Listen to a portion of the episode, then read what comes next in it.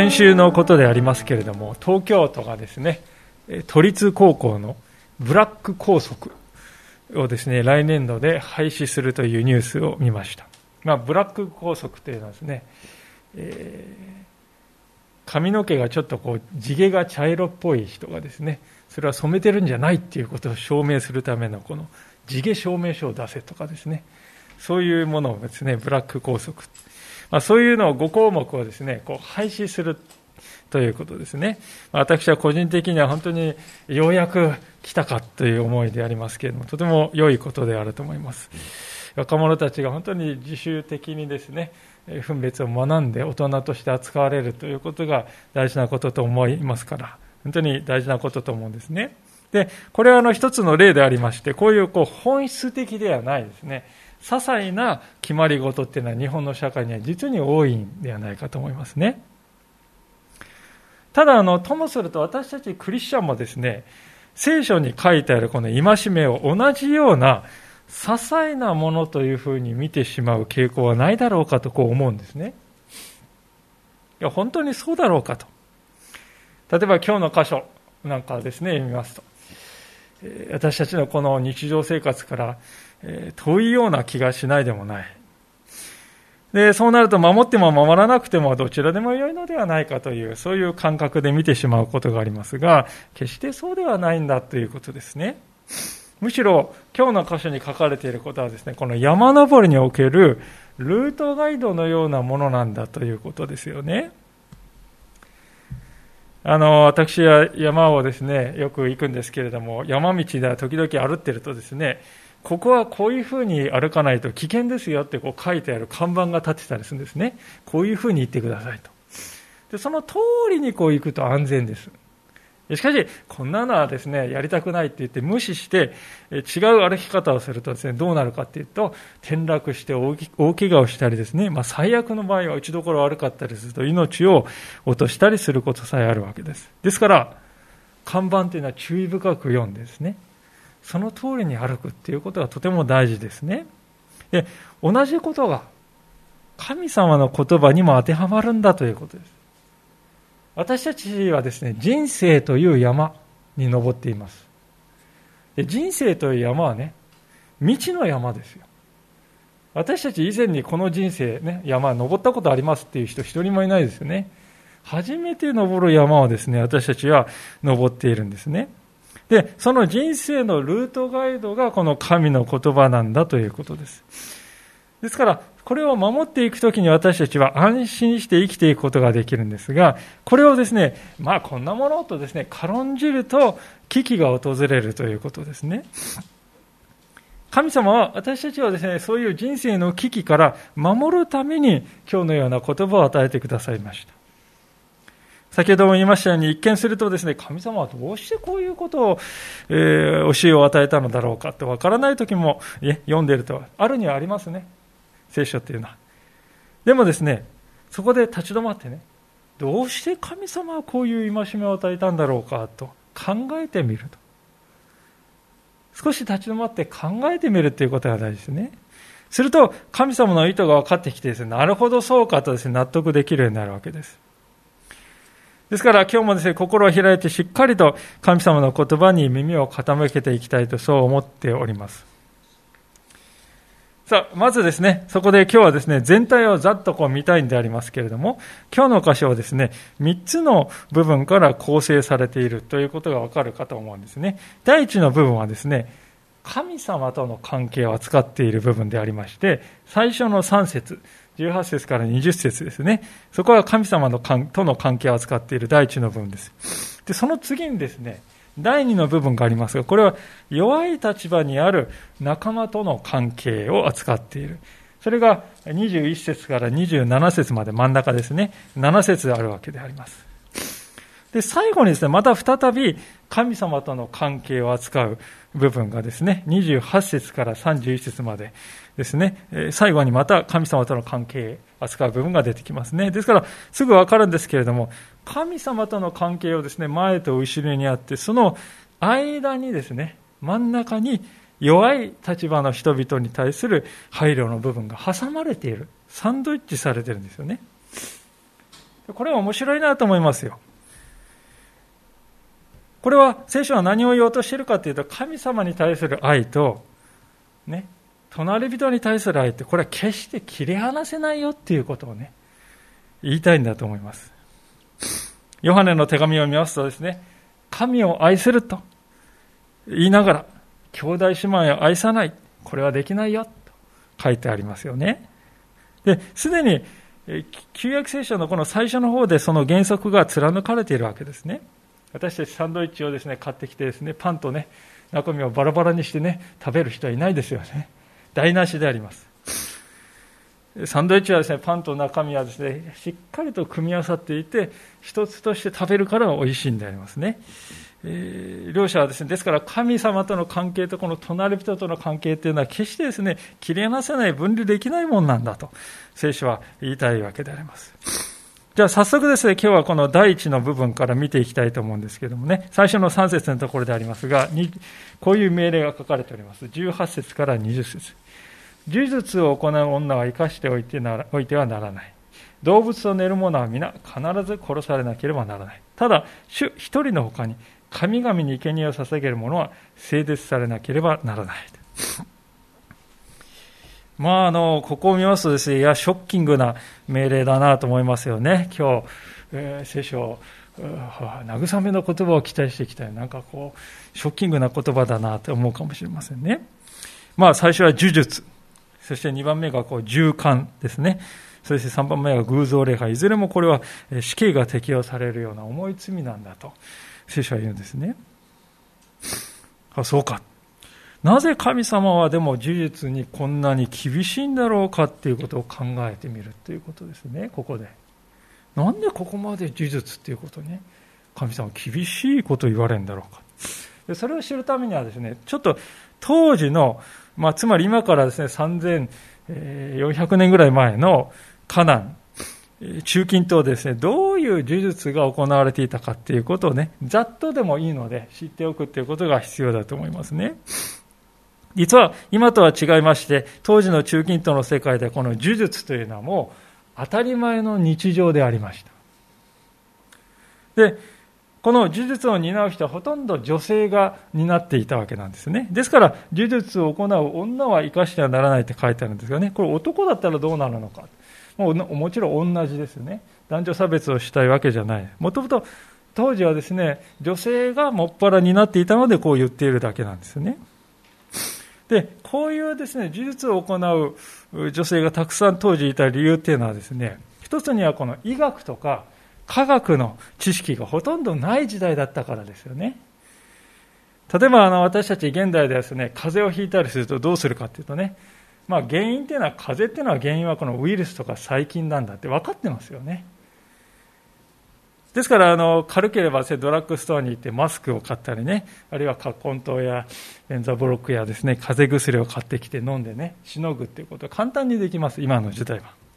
で万が一ちょっとなんか違和感があるといえば病院に行きますとねレントゲンや顕微鏡などの機械がこうピッしっかり揃っていて治療してくれますねですからそんなに風邪を恐れるっていう人はほとんどいない。でも皆さん、こういう今言ったような便利な薬や機械といった道具が何一つない時代だったらどうですか？それがこの古代という時代ですね。で、現代でもですね、ジャングルの奥地などに行くとですね、同じ状況になるわけですよ。ある日ですね、高熱があなたに出る。原因は何だかわからないですね。もちろん薬もないし、治療法もない。で、原因がわからないので、だんだんとですね、その高熱の人がですね、一人、また二人と増えていくんです。広がっていく。で、そういう状況を出したいと、何とかしたいと思ったらどうするかっていうと、笑おうもすがる思いで呪術師のところに行ってですね、いろいろなこの神々に向かって儀式をしてもらうんですよ。で中にはですね、あの神にですね、祈ったら、翌日熱が、まあ、たまたまね、下がった。そうするとですね、あ、あの呪術師には力があるんだと評判がですね、えー、なって人々がですね、あの人のところに行って、えー、やってもらえばいいんだっていうことでまたま集まってくるんですね。で、そうすると呪術師もですね、もっと派手な儀式を行うようになるんですね。まあ、派手な儀式を行うとですね、もっとこのご利益がありそうだというふうにね、見えるからですよね。で、だんだんとこの儀式っていうのはですね、エスカレートしていくんですね。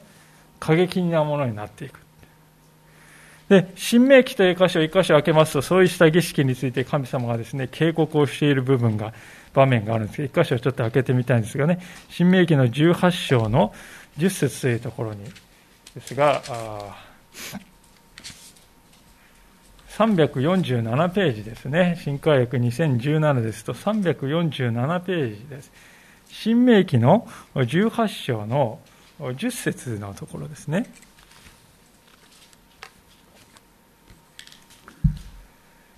では、お読みいたします。新明記18章の10節から12節までお読みいたします。あなたのうちに自分の息子、娘に火の中を通らせる者、占いをする者、牧者、まじない師、呪術者、呪文を唱える者、霊媒をする者、口寄せ、死者に伺いを立てる者があってはならない。これらのことを行う者は皆主が意味嫌われるからである。これらの意味嫌うべきことのゆえに、あなたの神主はあなたの前から彼らを追い払われるのである。あなたはあなたの神主のもとで全くものでなければならない。あちょっと一個長く読んでしまいましたけども。自分の子供を火の中に入れるっていうね。いやー、途方もなく恐ろしいことをやるなと思うんですけどもね、実際に当時のカナンでこういうことをやっていたからですよ。やっていたから神様はこれをやってはいけないって禁じてんですね。で、なぜそこまでするかっていうことです。それはね、未知なるものに対する恐怖心っていうのがそれだけ強く当時の人々はあったんですね。もう恐ろしいから自分にとって子供という一番大事なことを捧げる大事なものを捧げるなら神々もまあ聞かざるを得ないだろうとそういうふうに考えたんですねまあ言ってみれば一番身近な隣人である子供に対する愛よりも神々に対する儀式の方が優先されるというですねもうそういうこうなんていうか盗作っていうかあべこべな生き方っていうのが当時の社会では行われていたということですね。まあ、当時はですね、特にまた死後の世界に対する恐怖っていうのもとても強かったようでありますね。古代バビロニアのある文書などを開きますとですね、死んだ家族の霊がこう漂っていてね、こう呪術を行わなければこう悪い霊に変わってですね、呪ったりこう悪さをしてくるんだと人々は恐れているありさまが書いてあります。でそこで呪術師を呼んで儀式をしてもらったり、あるいは死んだ人と交流をしたりしてですね、何をしてほしいのかと聞いてもらったりするんだと。ですから、こうさっきのこれところにもですね、死人に伺いを立てるものがあってはならない。ね、みんな同じことをやっていたわけです。で、これどこかで聞いた話だなとか思うかもしれないです。そうですね、これ日本のお盆の習慣、あるいは先祖供養の習慣とですね、そっくり似ているわけであります。現代ですから、つまり現在の日本でも行われているこの先祖供養という儀式はですね、古代から何も変わってないということなんですね。古代人が行っていたことをそのまましているということなんですね。で、こういったこの呪術的なもののですね、根底にある考え方っていうのは何かというとですね、未知なるものに対するこの恐怖心です。恐ろしいっていう思いです。不安なんですよね。病気であれ、たたりであれ、災害であれですね、古代人はどう考えたかっていうと、何かの悪い霊が働いてそうなっているんだと考えていたんですね。でも、何が原因でそうなっちゃったかわかんない。どの霊とかどの神が起こっているのかわからない。それでどうするかっていうとですね、この神にあるいはこちらの神、あるいはあの神かもしれないと、場面場面ですね、神々を使い分けて、えー、祈り、儀式を行ったんですね。これは日本でも行われているんではないかと。受験の時は受験の神。恋愛をしたければ恋愛の神。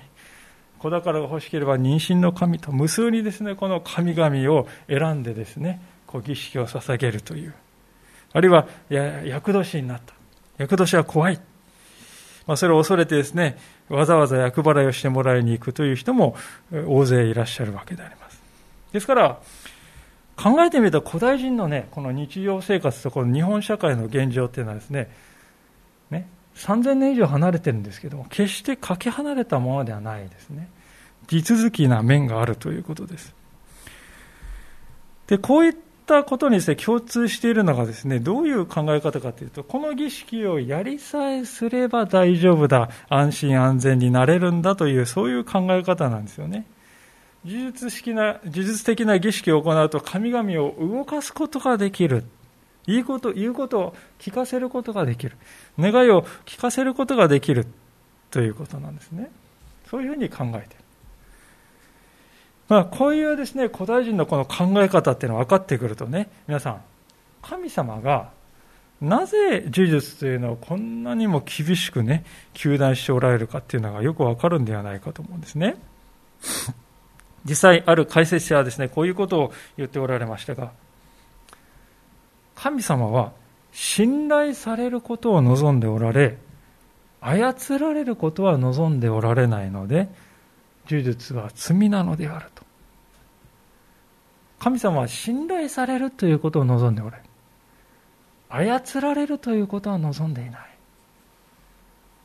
呪術の目的っていうのは神々を操ることなんです。ですから呪術は罪なんだとこう言うんですね。確かにそうではないでしょうか。イスラエルのですね、民はですね、今、私はどの神に向かって祈ればいいんだかよくわからない。そういうことは決してないですね。神は唯一であると。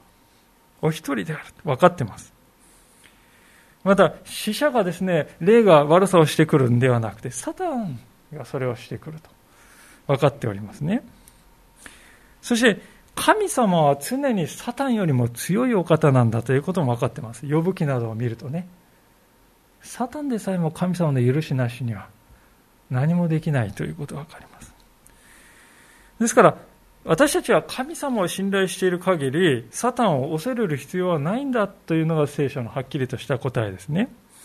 また、もちろん病気や災害など私たちの人生に起こる、それはね、でも神がたたっているんじゃないですよね。それは人間の罪の結果としてこの地やあるいは人々が影響を受けているゆえなんだと分かるわけであります私たちはですからですね、えー、厄年とかねこう未知なるものは何かが起こるんじゃないかと恐れたり災いが私に降りかかるんじゃないかとビクビクしながら生きる必要はないんですね神様が私を知っていてくださるこの神様をまず恐れようじゃないか。そしてその神様に信頼して、神様は私を守ってくださる。ね、十字架で命を与えるほどに愛して守ってくださる。そう信じて、じゃあ大丈夫だよな。平安のうちに生きることができる。それがイスラエルの歩みであります。ですから、ね、世界観っていうのは根本にから違うんですよ。片や不安と恐れでね、ビクビクしながら生きているの。いつ神がたたるかわからない。儀式をすればなんとか神を操って、ね、悪影響を来ないようにさせられると思っている人と、神様はいつも私のことを愛して導いてくださる。どの神に祈ればいいかわからない、そんなことはない。その神様が私を導いてくださると信頼と確信を持って生きられる生き方とね、全く違うですよ。事実に頼る生き方と神様に頼る生き方というのは決して相入れない正反対なものであります。ですから神様はここでこれだけ厳しい命令を与えて事実から遠ざかりなさいとこう命じておられるんだということなんですね。ですからあの世界観と生き方が正反対から違うんだと。正反対で違うんだと。それがね、厳しい刑罰が書かれている理由なんだ。それが分かってきますよね。この出エジプト22章のね、19節、次の19節で、従姦、動物と性的な行為をする。ね、そして20節、偶像礼拝。ということが厳しくですね、断罪されている理由も分かってくるんではないかと思うんです。特にあのこの性の営みっていうのは本来何かっていうと命を生み出す行為ですね。命を生み出すということは神の形がですね最も豊かに現れる行為でありますでその祝福としてですね快楽というのがねこの性の営みには伴ってきますねところが獣とそれを行おうとするっていうのは明らかに皆さんこれ快楽しか頭にないってことです。ね、獣でも何でもいいからそれを使って自分の何が何でも自分の欲を満たしたい。そのためには何だってしていいんだと。そういう究極の形がですねこの獣と性行為をするということなんですね。そもそも神様はですね不倫による性行為でさえもこの、当時の時代の基準では死刑に値するというぐらい厳しいことを言っておられる。であれば獣とですね性行為が死刑になるというのはこれは当然のことだとも言えると思います。で現代の社会からするとですねさすがに獣と性行為をするっていう人はこれね稀でしょうね。でもどうでしょうか。獣のように性行為をする人は無数にいるのではないだろうか。獣とする人はほとんどいないかもしれない。でも獣のごとくする人は無数にいるのではないだろうか。つまりただ欲望を満たすということ。快楽のみを極限まで追求するようなこの性の在り方っていうのはね。もう本当に社会のそこら中にあるのではないかと思うんですね。で果たしてそれは神様の願われる姿だろうかと。いやそうではないでしょうということです。イスラエルの周りの国々ではそれは当たり前だったんですよね。神様への礼拝と称して牛とですね性行為を行うというカナンの人たちもいました。だから書いたんですね。イスラエルの周りの人たちはそういうふうに生きていた。しかしあなた方は違うよ。あなた方はその世の中の人たちと同じ世界観で生きちゃいけないよと神様はですね言うんですね。あなた方は周りの人々の考え方で染まってしまってはいけないんだよと神様に言う。神様はイスラエルに言う。同じことは私たちにも言えるわけであります。20節で異教の神々に生贄を捧げるということが禁じられているのはですね、実に意味深だと思うんですよね。異教の神々に生贄を捧げるというのは神々の関心を買おうと思ってですね動物をこう命を奪うんですけれどもその行為そのものがですね今度は自分の命を奪う結果を生むんだと。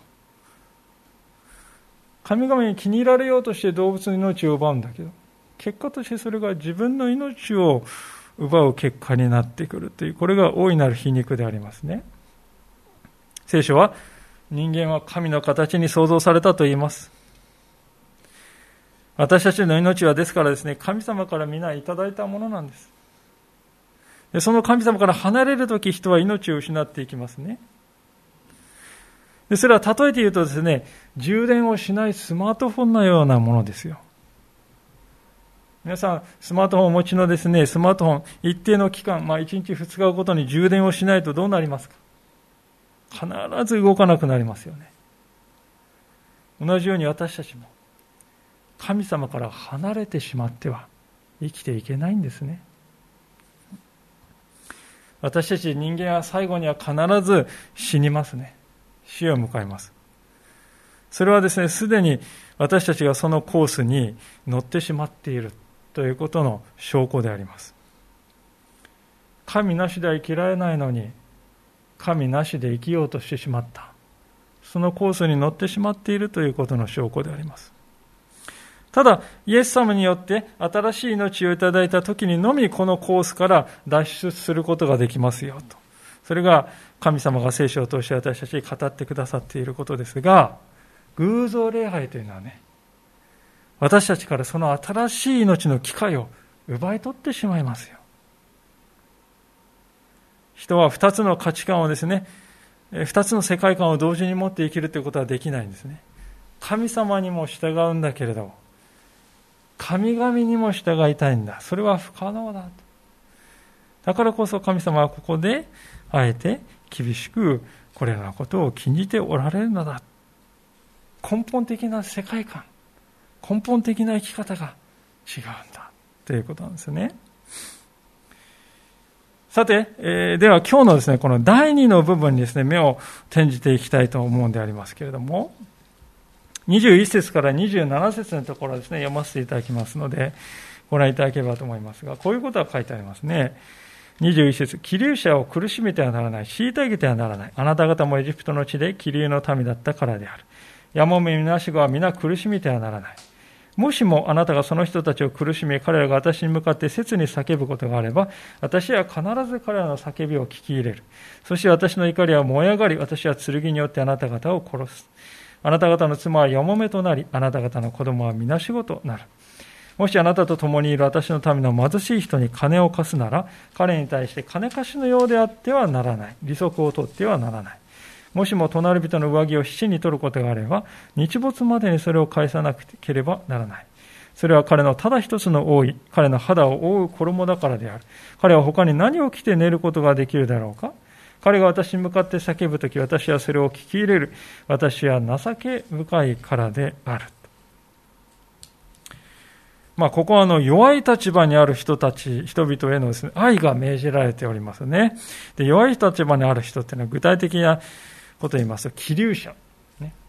次にやもめ、そしてみなしご。この3者がですね、語られていますが、これらに共通しているのはですね、どういうことかというと、自分ではどうにもならない理由で、危機に陥ってしまった人たちですよね、皆ね。気流者っていうのは主に外国人であります。自分の国ですね、飢饉とか戦争が起こってですね、命からがらこの逃げてきた人たちのことですね、主に。まあ今、まさに現在進行形でね、国を追われているウクライナの難民の方々のような人たちでありますね。また、やもめというのは、ご主人をですね、一家のこの稼ぎをしていたご主人を病気とか事故で失ってしまった奥さん、女性のことです。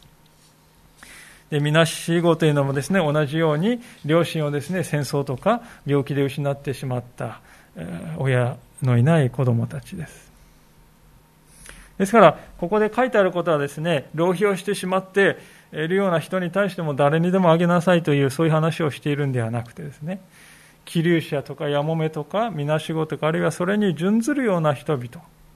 自分ではどうにもならない理由でですね、本当に危機に陥ってしまっている人たち。神様はこれらの人々には特別に目をかけて、彼らがイスラエル社会で苦しみを味わうようなことが決してあっちゃいかんとですね、強く言いますよね。ものすごい強い言葉で言う。それはどれぐらい強いかというと、24節を見るとですね、もしそういうことが社会で放置されていたら、今度はあなた方を同じ目に合わせるぞと神様は言うんですよ。あなた方にそれは返ってくるぞと、そこまで神様は言うんですね。非常にね、例外的な厳しさであります。それほどに神様は、特に社会の中で弱い立場になりやすいこれらの人々を目にかけてくださっているんだということですね。で、特徴的な25節で見ると、こういう人にお金を貸す場合にこうしなさいってね、規定が具体的に書いてあるわけですけど、まずリスクを、利息を取っちゃいけないっていうんですね。これは、苦しさの中にある人たちの苦しみに、弱みにつけ込んで利益を上げるようであってはならないということです。さらに畳みかけるように26節で見ると、死にね、まあ、お金を貸した担保として上着を取った場合ということですね。その担保の上着は、その日のうちに返しなさいって言うんですよね。借金の担保として取ったものを半日後に返してあげなさいって、これ借金はもちろん返さなくてもいいんですよね。担保だけ半日で返しなさいっていう、これは全く担保の意味ないんですよね。仮に相手が借金を返せなくなってもですね、そのお金も担保も何もかも戻ってこないということなんです。ですからこれは実質的にはあげるのと同じだということですね。イエス様はですね、このことを次のように語ってですね、指示しておられるわけでありますけれども、えー、新約聖書のですね、理科の福音書の6章の34節というところですね、開けてみていただけるでしょうか。開けられる方ですねえ。2017の聖書では122ページであります。ルカの6章の34節からのところ、122ページですね、新約聖書の。ルカの6章の34節から、えー、36節を読ませていただきます。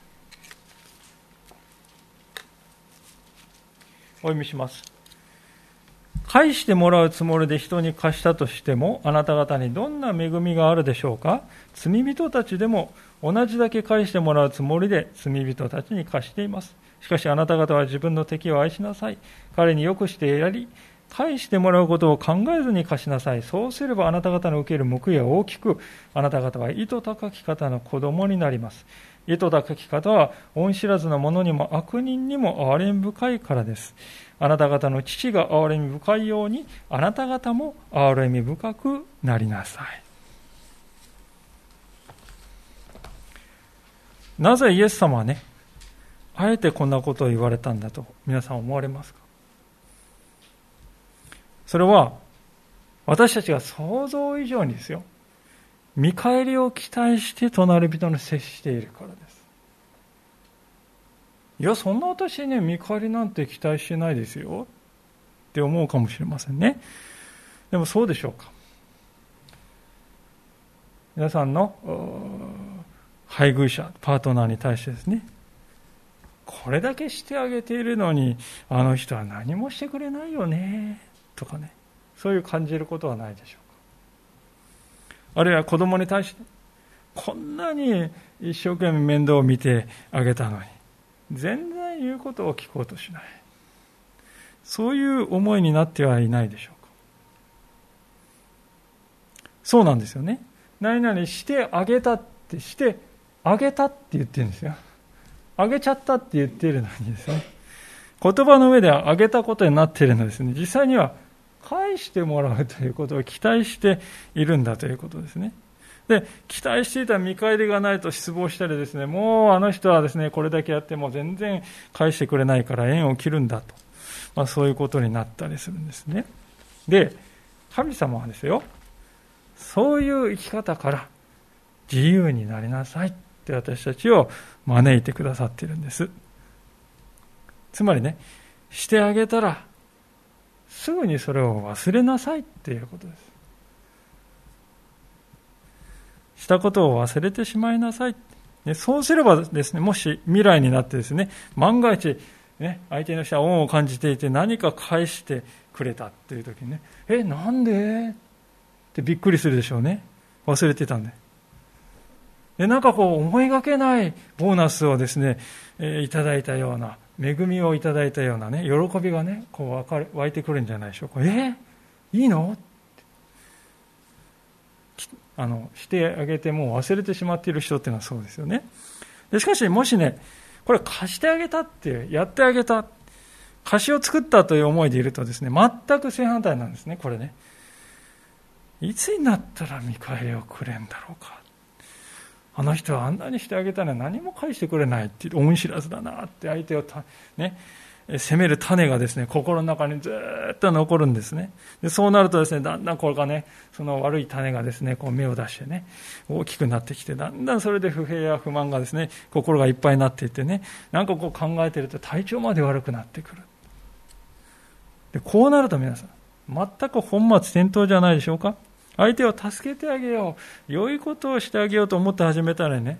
逆に、それに縛られてしまってるんですよ。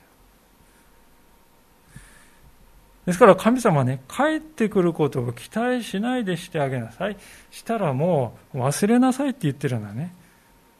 そういう罠から私たちを守るためなんです。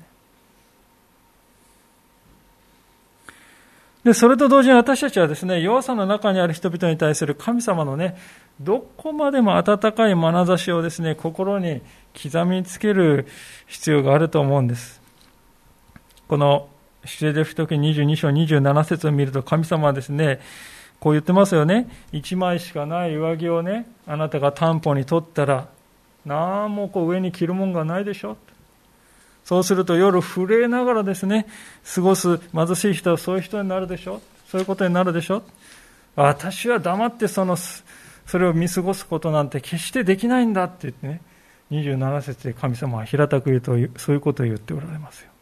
彼がもし、神様助けてって叫んだら私は聞き入れる断言しておられますね。神様の目っていうのはですから常に最も弱い部分に注がれるということです。今世界中の目がですねウクライナに注がれている。今もですねここに書いているようなですね上着がない。そういう人たちが大勢いるんじゃないかと思います。彼に対してできることをするっていうのは私たちの使命でもあると思います。でもそれだけではない。私たちのすぐ身近にいる。弱い人々にも目を向けるものでなくてはならないと思うんですね。それが神の民の共同体の意義なんだと。私たちは考えるんです。私たちの群れの中で一番弱い部分ってどこだろうか。それぞれが思い巡らす。主を教えてくださいと祈る。そして示されたら帰ってくることなど期待しないで与えて忘れてしまう。そういう共同体になっていけたらと私は心から願うんであります。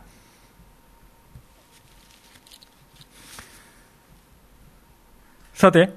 神様はこのようにし私たちの中にいる弱き人々に目を向けさせた後でもう一度ご自分へと目を展示させておらいかれますね、まあ、サンドイッチのね今中の具の部分を見て今度は下のですねパンの部分を見る。28節から31節。神を罵ってはならないまたあなたの民の族長を呪ってはならないあなたの豊かな産物とあふれる酒との捧げ物を怒らせてはならないあなたの息子のうち長子を私に捧げなければならない。あなたの牛と羊についても同様にしなければならない。7日間その母親のそばに置き、8日目に私に捧げなければならない。あなた方は私にとって聖なるものでなければならない。ので獣に噛み裂かれたものの肉を食べてはならない。それは犬に投げ与えなければならない。まあいろいろなことが書いてあるんですけれども、神様がね、ここで一番語りたかったことは何かっていうとですよ、神様に一番良いものを捧げなさいっていうことですね28節では言葉が取り上げられております29節では労働の成果が取り上げられて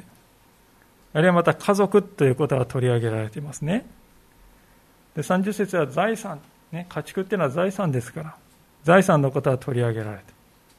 でそれぞれにおいて最高のものを神様に捧げるようにと命じられているんですね。でそういうすべてのことをまとめたものがですね、31節に書かれている、あなた方は私にとって聖なるものでなければならないというこの命令ですよね。あの、使徒のパウロもですね、この聖でなくてはならないというですね、命令を次のように言い換えているんですけれども、えー、あちこち開けて恐縮でありますが、ローマ人への手紙の12章の一節というところをね、え、開けてみていただけますか。ローマ人への手紙の12章の一節です。えー、317ページですね。新海訳2017年。317ページになります。ローマ人への手紙の12章の一節。317ページですね。それではお読みいたします。ローマ12の1ですから兄弟たち私は神の憐れみによってあなた方に進めます。あなた方の体を神に喜ばれる聖なる生きた捧げ物として捧げなさいそれこそあなた方にふさわしい礼拝ですあなた方の体を神に喜ばれる聖なる生きた捧げ物として捧げる。それがふさわしい礼拝だとこう言うんですね。で、これはどういう意味かあなた方は私にとって聖であれと神様が言われたその聖っていうのはですね、皆さんどういう意味だと思いますか？そのためには聖ということは何かっていうことを考える必要があるでしょうね。あの以前私以前もお話ししましたけど私あのバチカンに行きましてサンピエトロ大聖堂ですね入ったことがありますというお話をいたしましたまああの大聖堂はですね大聖堂って言っていることからも分かります。いかにも聖っていうですね雰囲気がする場所でありますよね。もう何メートルあるんだわからないような柱がですねこう並んでおりまして目を見張るようなモザイクや絵画がですね並んでいてそして壁を見ると美しいですね彫刻が彫られていてですねああ聖なるところに来てしまったっていうですね感覚をですね誰もが感じるんでありますねでここでね皆さん注意が必要なんです聖っていうのはですよ雰囲気ではないんです性っていうのは雰囲気のことを言うんじゃありません。その証拠に神様は今日の箇所でね、ああしなさい、こうしなさいってね、いろいろ言ってます。それ全部ですね、建築とは何の関係もない話です。こういう厳かな聖なる場所を作れなんて一言も言ってないですね。むしろですね、隣人から利息を取るなとかね、やもめやみなしごに寛大に接しなさいとかね、まあ、なんていうんですか、日常的なことを神様は言われるんですよね。で、これが、聖なるものとしての生き方なんだと。聖っていうのはこういうことなんだってね、神様は言いたいわけであります。なぜでしょうか、皆さん。それは、あらゆるものの中でですよ、神様だけが聖なんです。神様の他に聖なるものってのは一つもないんですよ。たとえどんなにあのサンピエトロ大聖堂荘厳な偉大な建築であってもね、そこに入ると厳かで清らかな雰囲気がする場所でもね、神がそこにおられなかったらそれはただの石であります。何の価値もない石です。だからこそイエス様はですよ、十字架の直前にですね、エルサレムの神殿に来られた時、みんなが、な、素晴らしいですね、イエス様って言ってる時、イエス様一人何て言ったかって言って、やがて、この神殿は崩れ去る時が来るとおっしゃったんですね。神の御子のイエス様がそこに来ているのに、その神を拒絶して十字架につけるような町、十字架につけるような神殿、そのような神殿には何の意味もない。ですから皆さん、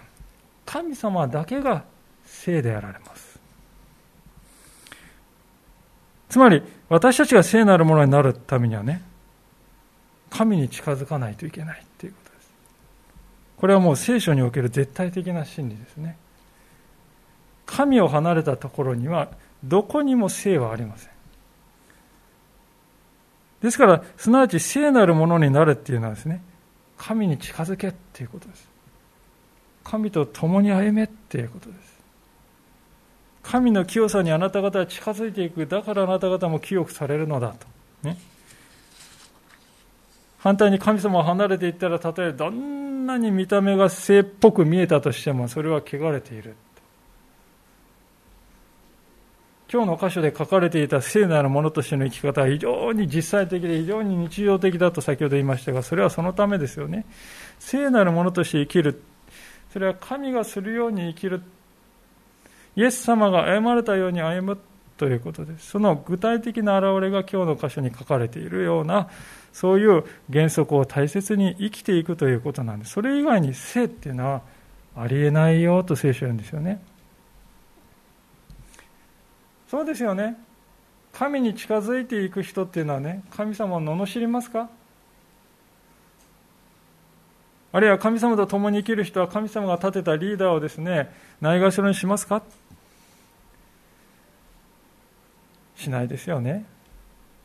神様に近づこうとしている人は働いた自分の勤労の身からですね、残ったものを捧げておけばいい。いや、そうじゃなくて、最上の部分を主に捧げますよね。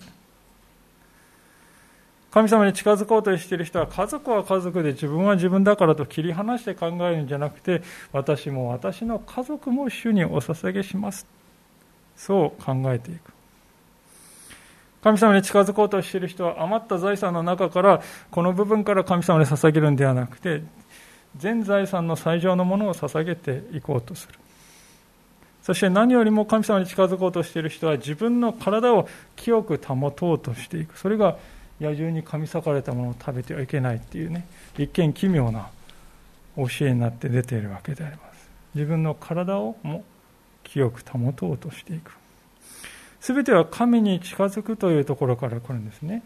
清さっていうのはですね、雰囲気じゃない。あの人はなんか清らかな雰囲気がするわね。とそれは清さではありません。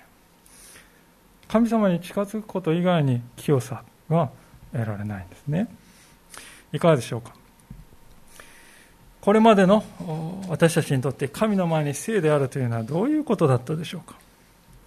今日の御言葉からもう一度その定義を探られていきたいと思います。そして今日から改めてね神様は本当に私たちのようなものを招いて近づきなさい神に近づきなさい招いてくださっているんですから勇気をいただいてねそうか。近づけって招いてくださっているんだったら神様に近づいていこうじゃないかと。そうやって近づいていくものでありたいと思います。一言お祈りをしたいと思います。